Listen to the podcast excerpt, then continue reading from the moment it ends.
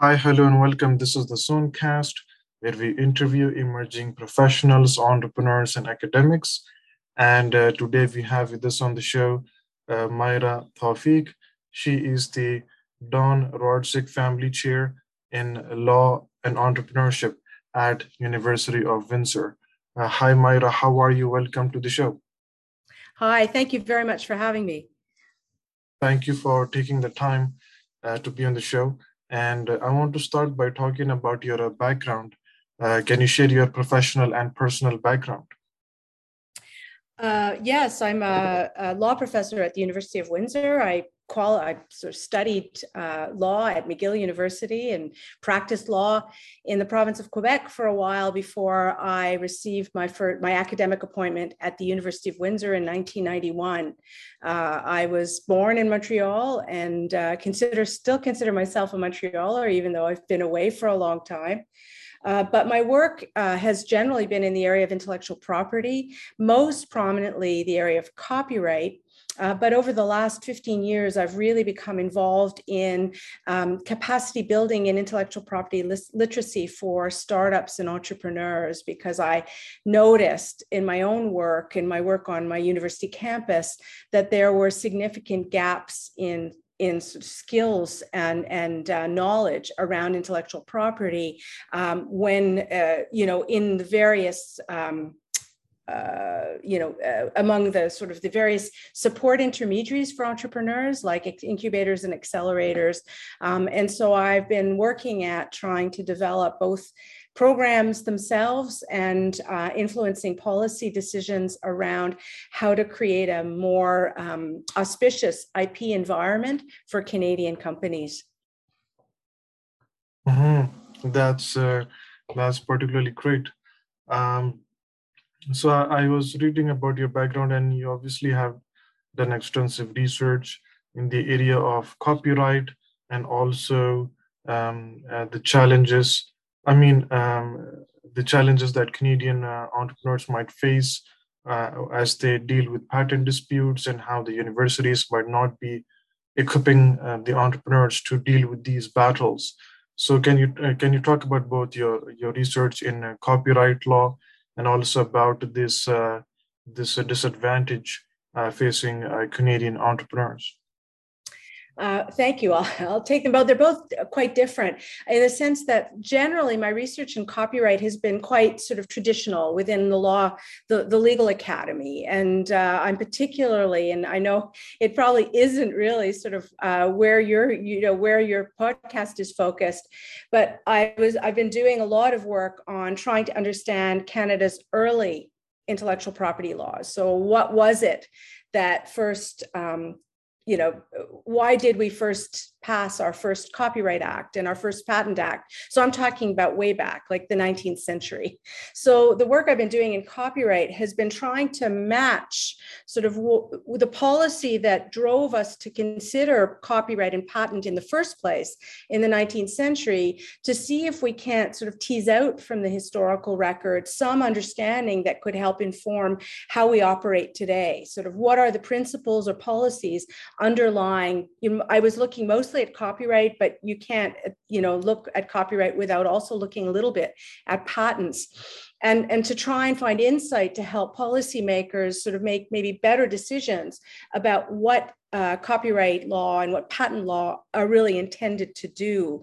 Um, and so that that's been sort of the research focus in in that one area but the other side of it has been about sort of looking at what kinds of um, skills, what kinds of knowledge, what kinds of insights can we gather from the way in which our intellectual property laws are operationalized in practice by entrepreneurs, by Canadian companies? And what are some of the, the significant um, pitfalls or obstacles that they're facing that um, you know uh, impede their success, especially in a global context?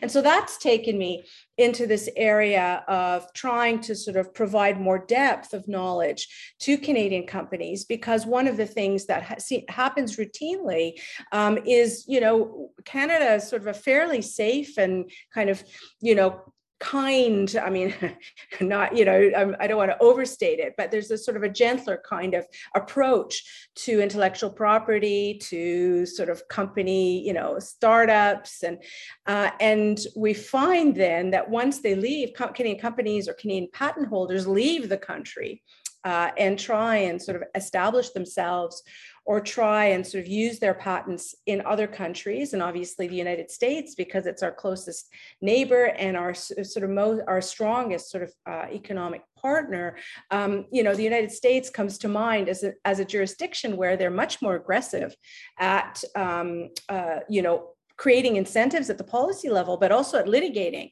uh, in, in patent, uh, patent claims, even frivolous ones so that the litigation becomes a strategy to try and um, weaken you know, let's say a Canadian competitor, uh, even though on the face of the record, the patent itself, that the, the American company, just to give an example, that the patent itself may not be the most solid or strongest, uh, but just the threat of lawsuit can have a seriously damaging impact on the ability of a Canadian company to push forward. If nothing else, they lose momentum while they're trying to figure out how to deal with the potential for litigation. And so, this, especially in the patent area, seems to happen time and time again uh, that Canadian companies get confronted with this sort of much more aggressive, sort of some call it predatory approach to keeping competition out and we don't have the, the, the tools or skill sets just yet to be able to manage that appropriately so that Canadian uh, companies can effectively compete, so that the field is level for Canadian companies as they expand globally. So I hope that answered your question. Mm-hmm. So, what kind of skills do you think can help uh, cover this gap? Well, there are a number of initiatives at the both provincially and federally in Ontario and other provinces across the country that to try and sort of at the policy level provide more tools and resources. So one of the ways in which um, the policymakers have looked at uh, helping Canadian companies is by sort of you know adopting the philosophy that there's strength in numbers and so rather than having an individual Canadian company kind of have to fight sort of the good fight across the border on its own, we've created sort of structures of collective um, patent pools or patent uh, collectives. One at the federal level is the Innovation Asset Collective, which um, is a is a, a sort of a, a, an agency that provides services in the data-driven clean tech sector, including um, helping uh, Canadian companies, sort of giving them more bulk in a way by having um, uh, you know a, a, cluster of, of clean tech companies um, that you know have common interests in pushing back on um, predatory practices outside of our borders. So that's one way is to actually sort of create clusters or pools of uh, IP right holders um, and provide them with the tools to be able, you know, to work to collaboratively to push push against some of the um, more more significant uh, negative outcomes of the global patent, particularly patent environment. Um, uh, other initiatives for me is particularly in relation to education and awareness that the more uh, companies, company founders, um, uh, IP experts sort of understand the need for strong IP strategic thinking, that that will help sort of promote a better kind of innovation and IP sort of strategy culture uh, in the in among companies that will help maybe support them sort of as they deal with again this kind of um, uh, difficult international environment. And so it, it for me, it's it, it's always it's for me it's rooted in education, um, peer learning, experiential learning, best practices to try and empower the individual to be able to sort of withstand and, and know how to navigate this system. Mm, that's uh, that's great.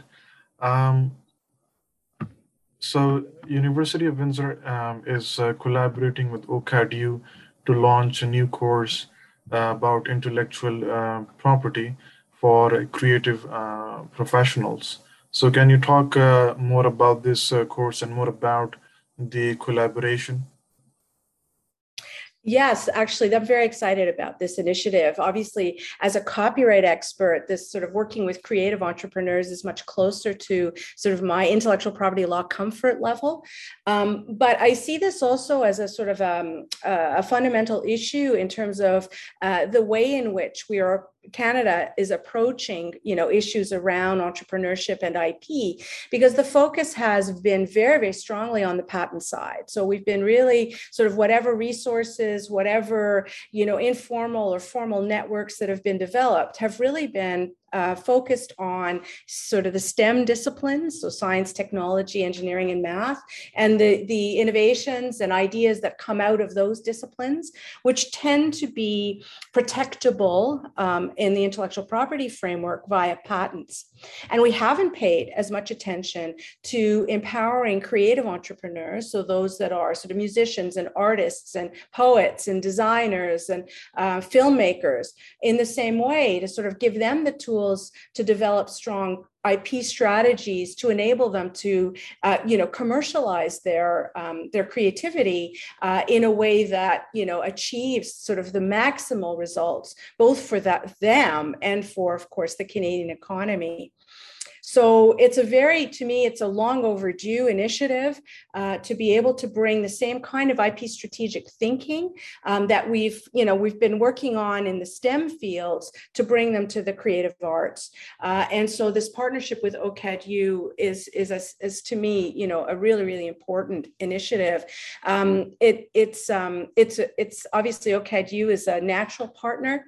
Uh, they have a, a, program, you know, within their own um, uh, program programs, they have uh, uh, they offer a minor in entrepreneurship, um, but very often, sort of in any entrepreneurship programs, whether in business schools or in you know either STEM or or art schools or or creative art schools, the entrepreneurship programming doesn't include very much intellectual property, uh, if at all.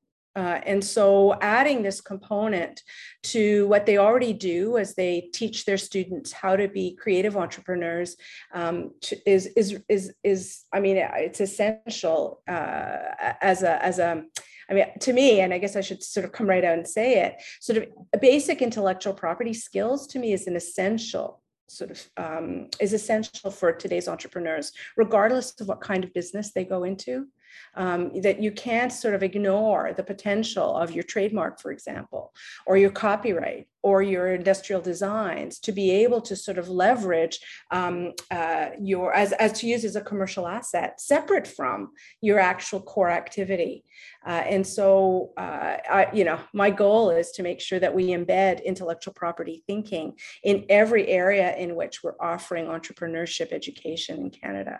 And so this one is a very particular it's as I say, i'm very excited about it. Um, i think it's it's a long overdue attention to the creative sector that can drive, uh, you know, growth in our economy, um, and that can not only that communicate uh, ideas and and and and um, you know forms of creative expression that are that give voice to Canadians. Um, and so I, I, I think there's sort of at multiple levels, this is uh, a really important project. Um, it's funded by, you know, sort of an in initiative by eCampus Ontario that, that uh, solicited applications for courses or programs that could be developed uh, and delivered um, fully kind of online. Uh, so so the, the course that will be developed will be available on the Campus Ontario website as an e-learning um, program. Mm-hmm. So this is something that both OCADU and University of Windsor students can can take online. And uh, in terms of um, launch date, um, you're planning to launch this uh, next year. That's correct. I think the uh, our timeline is to launch next year, and it isn't limited to University of Windsor students or OCAD students. When it goes up on the Campus Ontario website, anyone in you know in Canada and in Ontario certainly um, will be able to access the program under a very generous um, uh, open access license. So so it's actually pro it's content that that that that goes beyond sort of the two universities that are uh, constructing this course and, and and creating it. Um, but you know what it could mean, for example, and what OCADU is going to do with the the content is transform it into a for credit or certificate course. Um, so you could take any university can take that that the the the, the program that's up on the eCampus Ontario website and and and offer it as a for credit. Um, you know, add elements, sort of create sort of a course around it. So it it, it is actually sort of has a and that's the appeal the appeal as well is it will it, it will be available more more broadly than uh, it won't be limited to the two universities. Mm-hmm. That's great. So uh, you've been um, at university or at of Windsor for a long time, 19, 20 years, I suppose. Um, 30 so, years. Oh, 30 years. yes. oh, so, so did you join 81 or 91? 91. 91. Okay. That's oh yeah, that's true. Uh, Thirty years. That's such a long time. it is so, a very long time. and uh, what do you like about um, the university? You have had such a long relationship. Um, so, what do you like about working there? Anything, anything that draws you? Uh, multiple things. First of all, I mean, University of Windsor uh, for those of you who aren't familiar with it, is a small campus, but it's a, a, comprehensive university. So, what that means is we have virtually every discipline, sort of including satellite, Western Satellite Medical School, a nursing school, uh, engineering, um, so a law school. So, there are a lot of sort of very, you know, professional programs and, and strong kind of undergraduate programs in a small campus. So, it means you could get to know people well, work collaboratively uh, in a multidisciplinary context more easily, I think, than in, you know, larger institutions but for me the the the, the real draw and and the the the uh, the the reason I've, I've I've been there for so long is really uh, about the law school the law school is is I think the gem of the University of Windsor. Although I mean, obviously I'm biased, but um, the law school has had a strong sort of philosophy or approach of access to justice, sort of deal with social justice issues, um, as well as you know areas of, of of transnational and sort of you know cross boundary because of course Windsor is right on the border with the United States, so Detroit is is very very close uh, close by.